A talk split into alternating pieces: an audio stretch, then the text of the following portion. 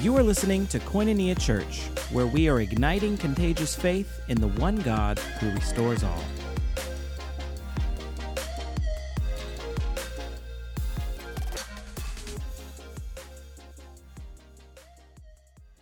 I love that, Tyler. Woohoo! Pastor Charles, you remember him? He used to go boom, baby. When you had the anointing. Hey, as they're passing out the offering buckets, I still have Thanksgiving on the mind. I'm just real thankful for all that God has done. I want to give you an assignment. I want you to either tap the person in front of you or the person behind you and tell them a favorite memory that you have of Thanksgiving. Okay? And then uh, we're only going to do it for 30 seconds. And even those who are online, I want you guys to text somebody. Okay? You're not getting out of this. Well, and then tell them a memory that was not so good. Okay? Like for me, my aunt lived in Tulare, and we used to always go over there, all my dad's family, and there was like 35 that would go over to her house, and we'd have Thanksgiving together. Then after we'd eat, all the kids would go out and play basketball, or they would play football. My man, I had such fun memories. My not so favorite memory is when we hosted it at my house, and it was my turn to do dishes. Do you know how many dirty dishes 35 people make? And my aunts were like, Roger, we'll help you. And my dad was, no, no, no. It's his turn to do dishes. He can do them. I still have to forgive him for that, okay? So, right now, take 30 seconds and share with someone that you didn't come with a favorite memory and a not so favorite memory.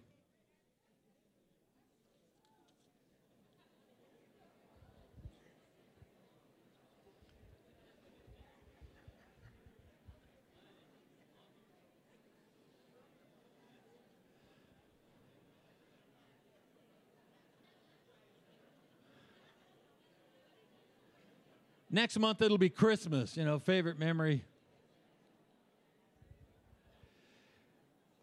Hey, as a as a kid, I made a man, when you turn people loose here, they just go for it. Yeah, it's great. As a kid, I made a commitment to Christ as a young boy, okay, eight years old. And in that age, there, were, there was a scripture that really caught my attention. And I really meditated on that even as a little boy, and it was the Great Commission. Do you remember when Jesus had risen from the dead? He met with his disciples, and just before he ascended, okay, in Matthew chapter 28, it says, Jesus told them, All authority has been given to me. And then he said, You go and make disciples of all nations, baptizing them in the name of the Father and the Son and the Holy Spirit. And I am with you always, even to the end of the ages. His Spirit is still here, and He's still calling His believers, His followers, to share that great commission. You know, if you're in the military and you're commissioned to do something, is that just a suggestion? If you want to do it, go ahead. If you don't, no, it's a command. The Great Commission is a command for believers to share their faith. Okay? In Luke, actually, Luke, uh, Matthew, Mark, Luke, he also wrote the Gospel of, or the Gospel of Acts, the book of Acts. Okay? And in the first chapter there, he talks about Jesus ascending, and he said, You shall receive power when the Holy Spirit has come upon you to be my witnesses in Jerusalem, Judea, Samaria, and even to the remotest parts of the earth. When the Spirit comes upon you, you have been commissioned to share. Now, that's not an easy thing to do, is it? To share your faith? Because he says, I want you to go from Jerusalem, which is local, and then I want you to go to Judea, Samaria, and then to the remotest parts of the earth. And God is calling us to step out of our comfort zone. Do you know when I was in uh, graduate school, I was taking psychology and at the Mennonite Seminary, and one of my professors, um, I would always bug him, asking him lots of questions. Okay, and finally, he, uh, asking him one of those questions, he said, uh, "Roger, let me break down what therapy really is." He said, "Therapy is you." Can I come through here? Therapy is you being willing to step into somebody else's world build a rapport, and together walk out to the truth of God's grace. I'm going to stop here. Okay? Yeah. Hey, how you feeling with me standing this close?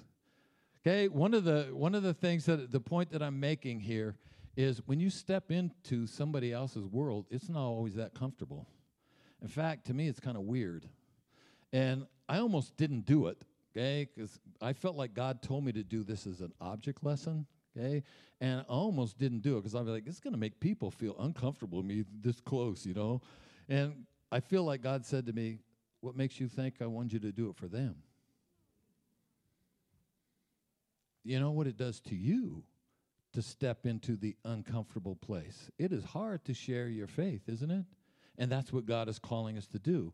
Step outside your comfort zone. Are you guys over there? You you okay back over there in the corner with me sh- asking people here cuz you know, if you're sitting close by me, I'm going to ask you to stand up and share a testimony or to pray for someone and okay, you're you're okay with that, aren't you? Okay? Do you know what the number one fear in life reported is? public speaking. Okay? So if you guys are okay, I'm gonna be over there in a minute and I'll I'll spread the mic around there and you could stand up. We have anyone that wants to stand up and give praise to God, that wants to share a brief that's a hard thing to do. Okay, but that's what God is calling us to do.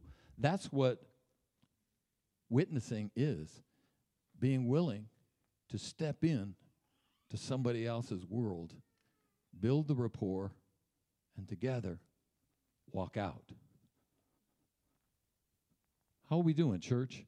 I'm going to share a message that is not an easy message. I'm a therapist, okay? And so this is going to be a therapy session, okay? It's one of those that's difficult. And I am uh, I'm going to share from the book of James. Do you know uh, that James is most theologians think it was the first book in the New Testament to be written? Matthew's not the first book to be written. It's in the first book in the New Testament, okay? But they believe James was the one who wrote the first book. And it was a letter that was to be sent out to the churches, okay? And as you go out, my son just left on a mission trip. My son, man, that kid goes everywhere, all over the world, in very difficult places, very threatening places. He's in Albania right now, okay? He went there, and before he left, the one thing that his mom and I said to him, please be careful. Please be careful. I think that is what James is saying to the people he's writing this letter to. If you were to look, the first point I want to make, your faith will be tested. James 1 1 through 8, it says, James, a servant of God and of the Lord Jesus Christ, to the 12 tribes scattered among the nations. You guys know what, who the 12 tribes are? Jacob in the Old Testament had 12 sons. Those 12 boys became the, the leaders, the patriarchs of the Israelite people. They became the leaders of the tribes. So when he refers to the 12 tribes, he's talking about those sons and the families that they have spurned and their offspring, okay? And that is the 12 tribes. And when they came into the promised land, they gave portions of land to these 12 tribes. So he's saying to them, to the, the Lord Jesus, to the 12 tribes scattered among the nations, they have been scattered.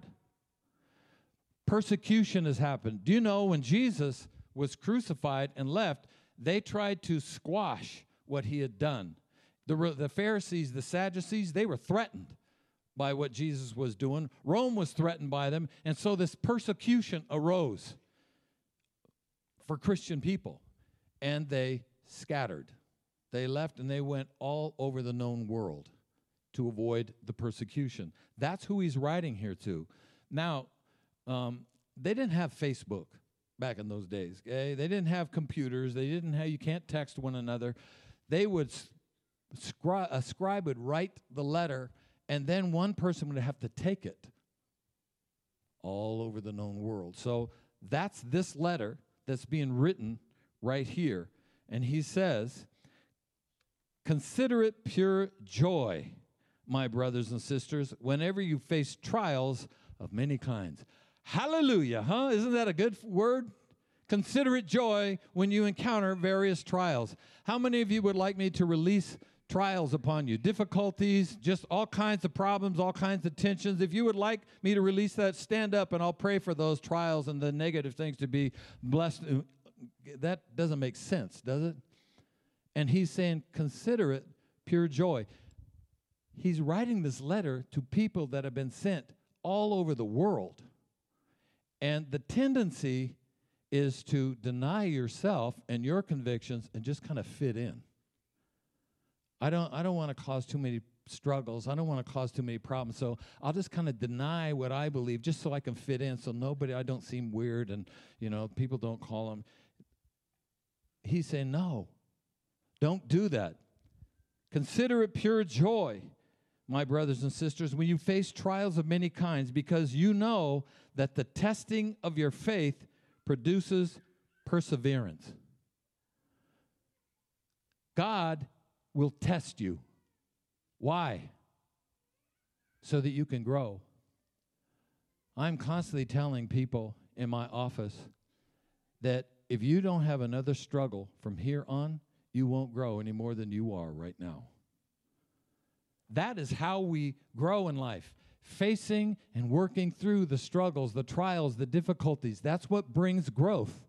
But we we want to avoid it. God, you must not be God because I'm going through these different. No, God brings the trials to cause growth. I don't want that. He's telling them, these people, there's going to be trials that are going to come your way so that you can be mature and complete not lacking anything.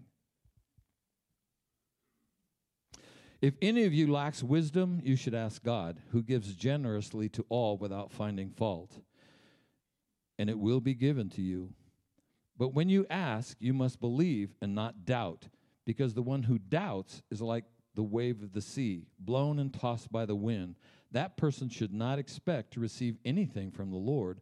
Such a person is double minded and unstable in all they do. There is this tendency to want to compromise, to just kind of give in.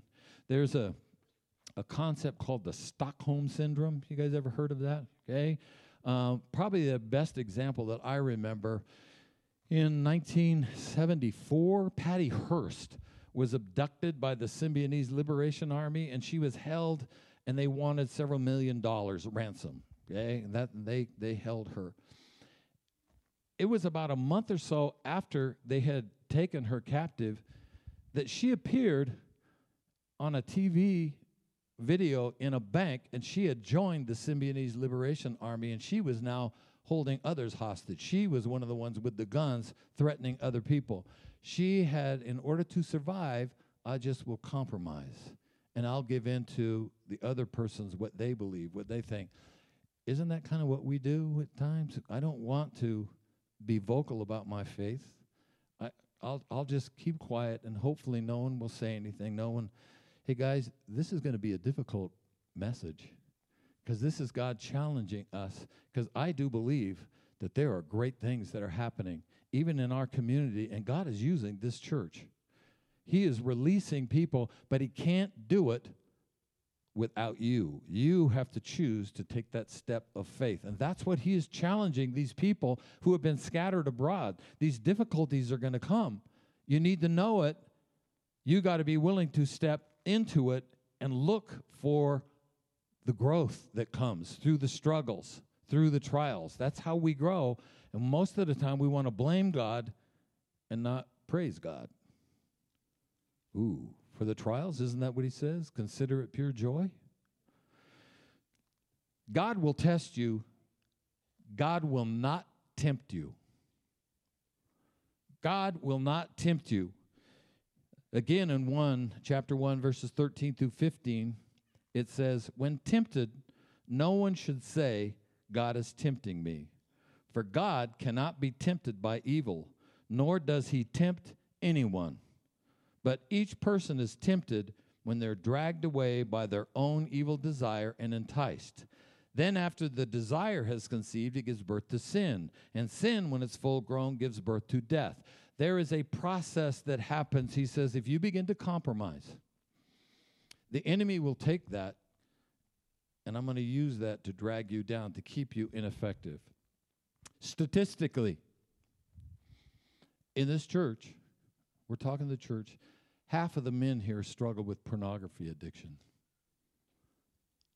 Ooh. Look to the right, to the left. Okay, statistically, one of those guys is struggling with pornography addiction. Ooh, let, let's not let's not talk about that. You know, this is what he is saying. Okay, that that will give birth to sin, and it will render you ineffective and destroy your faith. Now we have support groups for people even with pornography addiction. There's one that meets on Tuesday nights, guys. If you're struggling with that, the church does not keep roll of that. Nobody knows that you'll be coming to that group. It'll just be you and those men that are in that group. Okay, and lest I forget, uh, statistically, 30% of the women in here are too.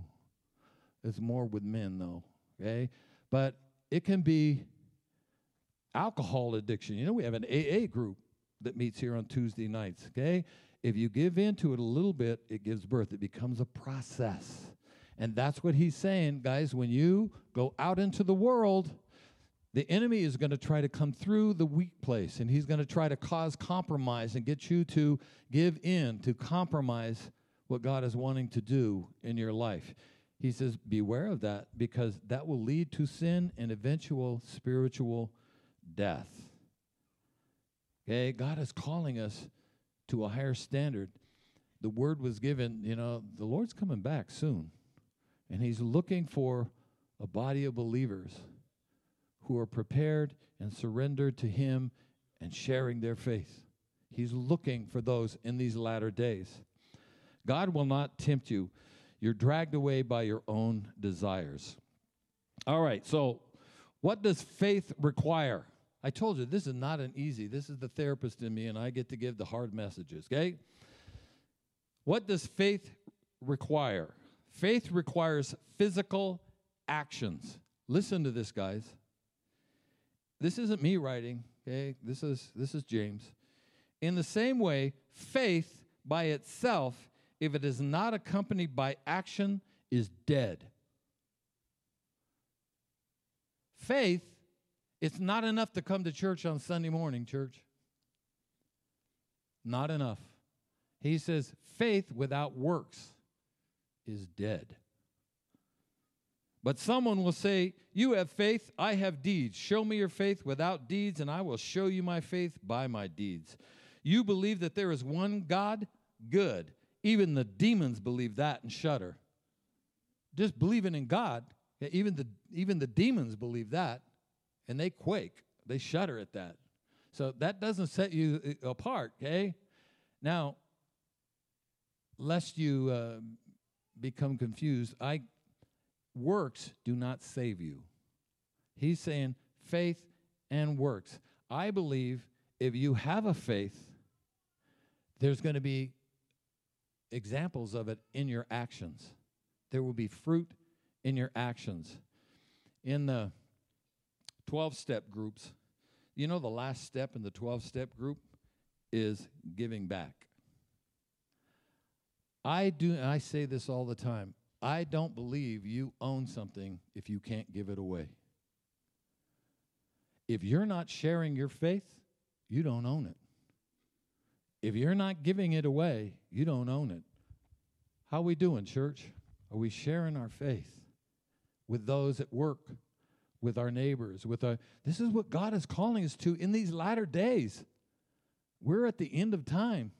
These, these are souls that are going to spend eternity one place or the other, and we have the opportunity to share that. He says, You foolish person, do you want evidence that faith without deeds is useless? Was not our father Abraham considered righteous for what he did when he offered his son Isaac on the altar? You see that his faith and his actions were working together, and his faith was made complete by what he did not just by what he believed, by what he did. And the scripture was fulfilled that says, Abraham believed God, and it was credit to him as righteousness, and he was called God's friend. You see that a person is considered righteous by what they do and not by faith alone. As the body without the spirit is dead, so faith without works is dead. God is calling us in these latter times to step out. I call them divine appointments. Okay? Now, usually at the end of a service, we have people pray and come forward that want to accept Christ or praying for healing, and we will do that too. But today, I'm going to be challenging people. How many of you are willing to have a divine appointment and will be faithful when that occurs at work to step into that and to let God use you in those divine appointments? And they will happen. If you have a faith in Christ, God's going to open opportunities. They're not always easy. We want it to be easy. I want it to feel good. Okay? God isn't calling us to a feeling, He's calling us to obedience. And there will be situations that will come up.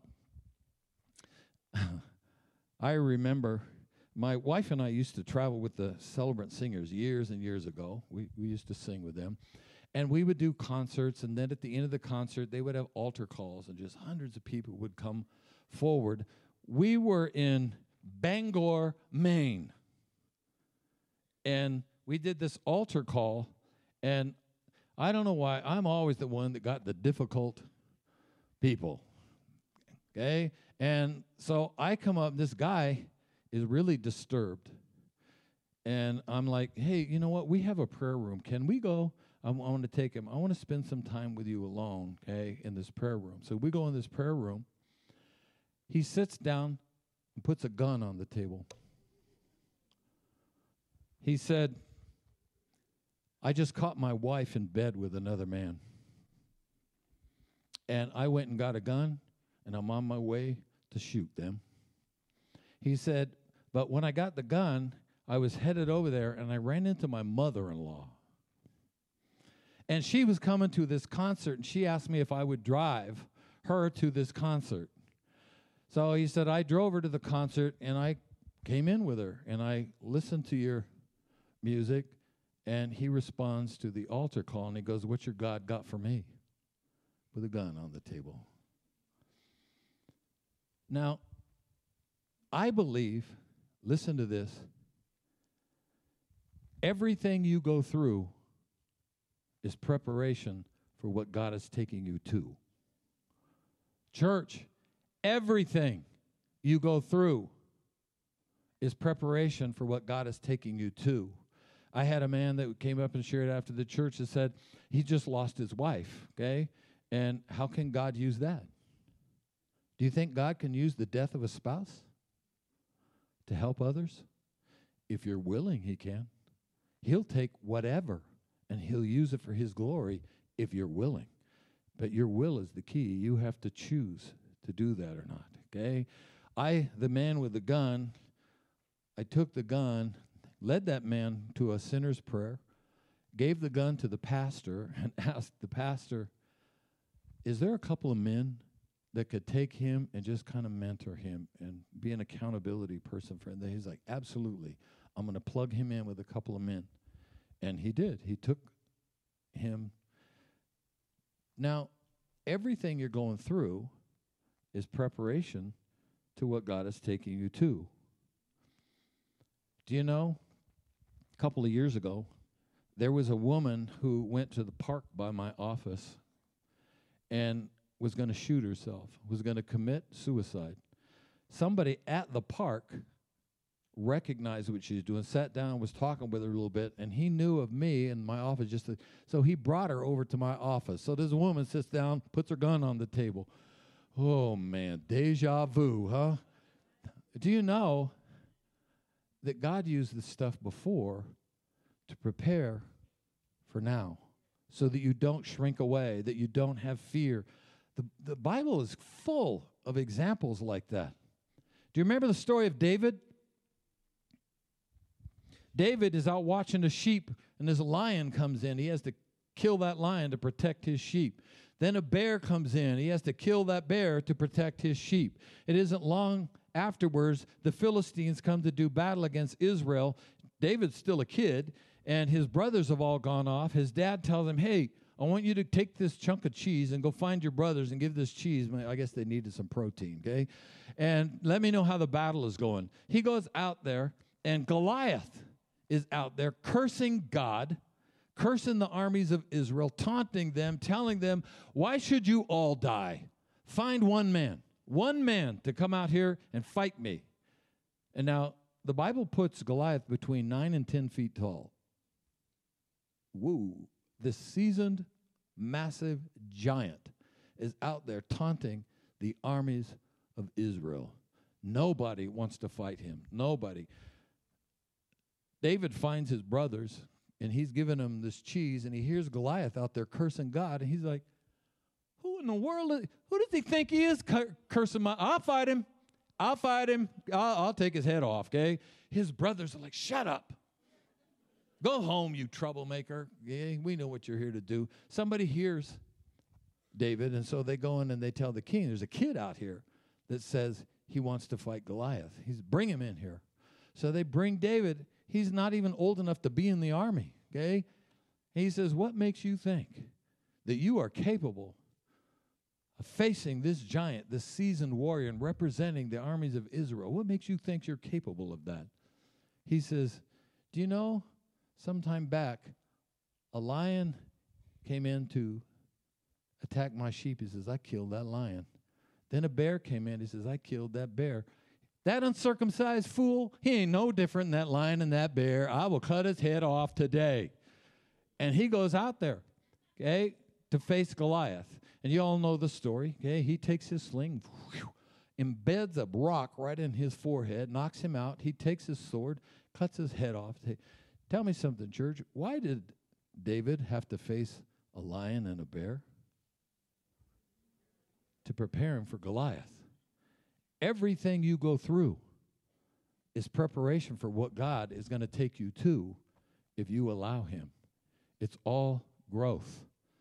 You don't grow if you're not willing to work through the struggles. The div- that's where that's where growth comes from. Facing and working through trials, difficulties.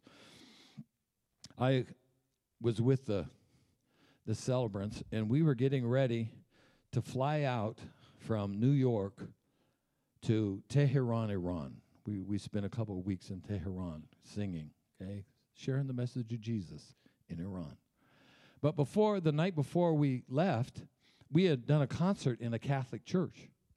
And afterwards, our host, they took us home. All the priests came to our host's home just to talk and we needed to go to bed, but they're talking. And then one of the priests came up and he says, Hey, can I talk to you? Sure. So we go in the other room and we have a confessional. Only it's not me to him, it's him to me and my wife. He starts sharing the struggles, the temptations, the difficulties that he's going through, and he's sharing it with us. And I'm thinking, why is this priest sharing this with me? I know why. He knew I'll never see you again, so I don't have to worry about you, okay? But he's in there until two o'clock in the morning we are listening to this confession that's going on. I'm like, why? Why is this? Why is this happening? What's it preparation for? I was with my wife and son a couple years back, and we were at the coast. We had decided to take a day off, and we're, you know, between Cayucos and Cambria, there's a little town, Harmony, okay? And across the way, just up a bit, there's a place you can park and take a hike. Okay? It's a one or two mile hike that takes you around the hill and you come out and you come out to the ocean. Gorgeous, okay? And there's all these rocks that are out there and the waves are coming up and it's just I'm sitting out there and I'm just having an encounter with God. With the with the waves and just enjoying the presence of God. And my wife and my son said, "Hey, we want to continue on." I said, "Go ahead. You guys continue on. I'll just I'll just wait here, okay? Cuz I just and being moved by God. I'm being touched by God. So they leave. A few minutes go by, and I'm just sitting there by myself. And this woman says, Excuse me, can I talk to you? What? Can I talk to you? She said, I've got a lot of issues going on in my personal life, and I am so afraid. I need somebody to talk to, and I just kind of sense that you're a safe person. Is it okay if I talk to you? I'm like, do I have my therapist shirt on? How does she know I'm a therapist? You know, she doesn't. She just sent, and so I sit there and we talk about the difficulties in her life. And then I get to pray with her. And then about that time, my wife and son come back, and I introduce this woman to them, and she says, I don't want to take any more of your time. And she leaves, and my wife's like, Who was that? I'm like, I don't know. Just a, stranger, total stranger comes up. Will you, can I talk to you? Why would God do that? Why would God want to do that? A total stranger. Last year, I uh, I go to the water purification place on Fargo and 10th Avenue. You know where that water purifier place there? That's where I fill up for work the bottles, the water bottles. And I'm in there and I fill up the water bottles. when I get through, I'm putting them in my truck and I'm getting ready to leave, and I hear this voice Excuse me. Can I talk to you? Is this woman. I thought she was a beggar, okay, because she really looked distraught. And I was like, I don't have any money, you know, I can't give her, you know. And she says, I've been diagnosed with stage four cancer. And my doctor told me that I don't have long to live. There's not much they can do for me. And she says, I am frightened. I am so afraid. She said, I can just sense that there's something about you. And would you pray for me? Divine appointments. You ever have divine appointments like that? Okay? I am going to pray in a bit for that. It's a cool thing. I had in the first service, I prayed for people to stand up that wanted a divine appointment this week. And so not everyone does, okay? But people stood up. And then right before the second service started today, this woman came up. Can I talk to you? She said, I stood up to have one of those divine appointments, those divine encounters. And she said, When you said amen, my uncle, who I haven't talked to in years, was here and put his hand on me and asked if he could talk with me.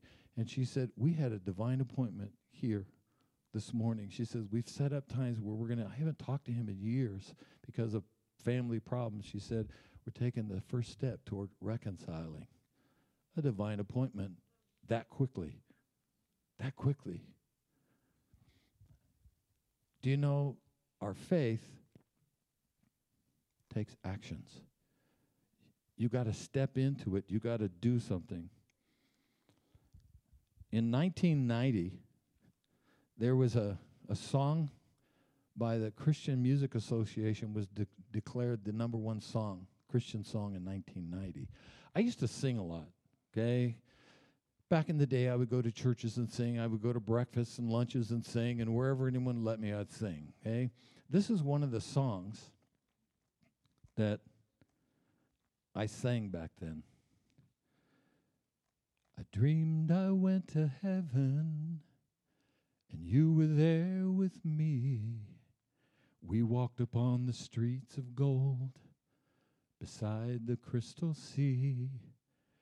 We heard the angels singing, then someone called your name. You turned and saw this young man, and he was smiling as he came. He said, Friend, you may not know me now. Then he said, But wait. You used to teach my Sunday school when I was only eight. And every week you would say a prayer before the class would start. And one day when you said that prayer, I asked Jesus in my heart, Thank you for giving to the Lord. I am a life that was changed. Thank you for giving to the Lord. I am so glad you gave. Says, Then another man stood before you and said, Remember the time a missionary came to your church and his pictures made you cry? You didn't have much money, but you gave it anyway. And Jesus took the gift you gave, and that's why I'm here today. Thank you for giving to the Lord. How many people have been significant in your life that you've watched? Okay, even here, I think of Phil and Judy Bonzak over here. I've watched them give and give and serve and sacrifice over the years. Thank you. Thank you for giving. About 40 years ago, the founding pastor of Koinonia, David Tolliday, challenged people in the service get together with several people and form a prayer group. And I want you to pray for one another. I want you to pray for the needs of the church. I want you to pray. These are intercessory prayer groups. Well, he never asked us to quit. Bruce Hotchkiss and Ernie Drury still come and pray with me for 40 years. Thank you for giving to the Lord. What part do you play in people's lives? Do you know the Bible says, don't store up for yourself treasures on earth where moth and rust destroy, but store up for yourself treasures in heaven where moth and rust don't destroy. Okay? How do you store up treasures in heaven? The souls of people. That's what matters. Stuff doesn't matter, it's people that matter. One by one they came, far as the eye could see, each life somehow touched by your generosity. The little things that you had done, sacrifices made, unnoticed on the earth, in heaven now proclaimed. And I know up in heaven, you're not supposed to cry. But I am almost sure there were tears in your eyes as Jesus took your hand and you stood before the Lord. He said, My child, look around you, for great is your reward. Thank you for giving to the Lord. I am alive that was changed. Thank you for giving to the Lord. I am so glad you gave.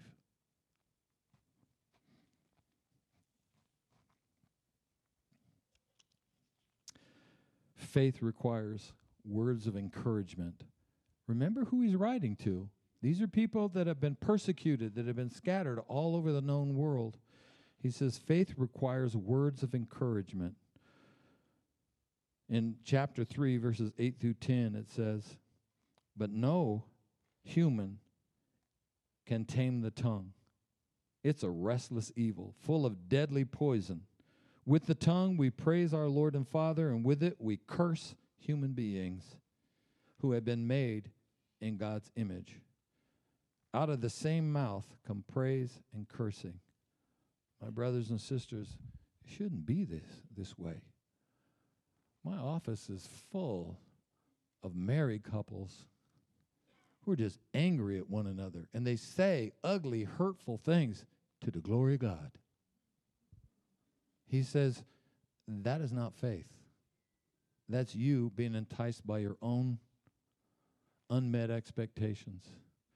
All anger comes from unmet expectations. Can you surrender your expectations to God, step into the fullness that He has, and let Him use you to make a difference in the lives of others? That's what God is calling us to, church.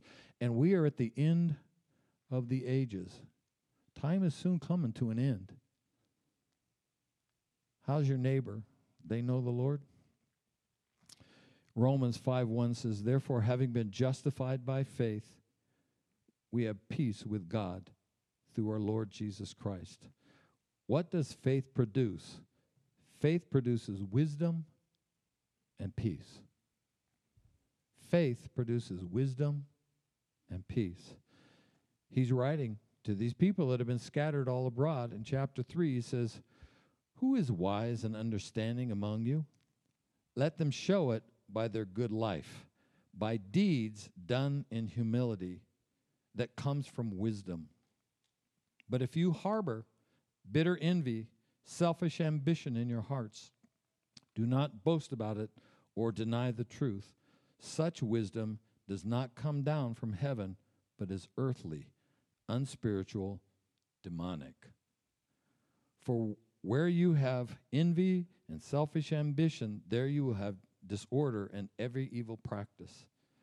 But the wisdom that comes from heaven is first of all pure, peace loving, considerate, submissive, full of mercy and good fruit, impartial and sincere. Peacemakers who sow in peace reap a harvest of righteousness. Faith in God produces peace and wisdom to go and to share what God has called us to do. How many are willing to be used of God with one of those divine appointments? The last point that I'm going to make, because we're almost out of time faith produces dependence on God. He says, Now listen, you who say, Today or tomorrow we will go to this or that city, spend a year there, carry on business, and make money. Why? You do not even know what will happen tomorrow. What is your life? You're a mist that appears for a little while and then vanishes. Instead, you ought to say, If it is the Lord's will, we will live and do this or that. As it is, you boast in your arrogant schemes. All such boasting is evil. If anyone then knows the good they ought to do and doesn't do it, it's sin for them. Ooh. Be patient then, brothers and sisters, until the Lord's coming. See how the farmer waits for the land to yield its valuable crop, patiently waiting for the autumn and spring rains. You too be patient and stand firm, because the Lord's coming is near. Don't grumble against one another, brothers and sisters, or you will be judged. The judge is standing at the door. I'm reminded of a scripture in Philippians. It says, Have this attitude in you, which was also in Christ Jesus, who, although he existed in the form of God, did not regard equality with God a thing to be grasped. But he emptied himself, taking the form of a bondservant, and being made in the likeness of men, and being found in appearance as a man, he humbled himself by becoming obedient to the point of death, even death on a cross. Have this attitude. He's talking about humility. If you're going to be successful in sharing your faith, it has to come out of a heart of humility and surrender to God. And God, use me. These are the divine appointments. So I'm going to ask, okay? Now, I don't want you to stand if you're not sincere about this, but if you are willing to let God bring a divine appointment, I don't know that it's going to be as quick as that woman who got her answer like that, but this week, if you are willing to let God use you in a divine encounter, I want you to stand to your feet. Now, I don't want you to stand, okay? You don't have to stand if you're not moved by that. But if you are willing to let God use you this week, this week, I want to surrender and let God, I want you to stand because I need to pray over you right now. Father, you see those who are standing and you know their heart, Lord God, that they want to take a step of faith and they want to be used by you. And they are willing to even go into the world of somebody else and build that rapport and then together to walk out into your light. I pray for the wisdom, the discernment, the anointing, the covering to be upon them, Lord God, and that this week you will give each person that's standing right now a divine appointment, that they will have someone and they will know it. This is my divine, divine appointment. This is what Roger prayed for and that God has called me to this week. I pray, Lord God, that you would just release your spirit and that there would be even more of an outflowing into our community, that we would find the boldness, Lord God, to share our faith, our love, our commitment to you. I pray that over each one that's standing. In Jesus' name, amen. Amen. Now, if you are here and you don't know the Lord or you're wanting to make a recommitment, we're going to ask the prayer teams if they would come up. These are the people you can come and you can pray with now, and they will lead you. If you need to know Jesus for the first time, you can pray with them, or if you need prayer for healing, if you need some kind of specific prayer, you can come forward and they will meet with you now. Father, I just release, you can stand to your feet. Father, I release each person now. I pray that you would use us this week and that your glory, your anointing, your fullness would be dispensed throughout our community. And just as you have commissioned the disciples long ago, there's a recommissioning today to take my word where it's held lightly and it's dark. Take it in, take the light into a dark place and let it shine. May God shine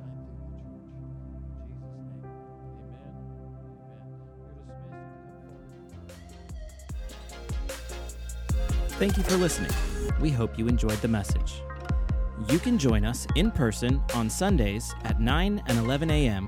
or online at the same times, including Saturday and Sunday at 6 p.m. Visit our website at kchanford.com. Koinonia Church, where we are igniting contagious faith in the one God who restores all.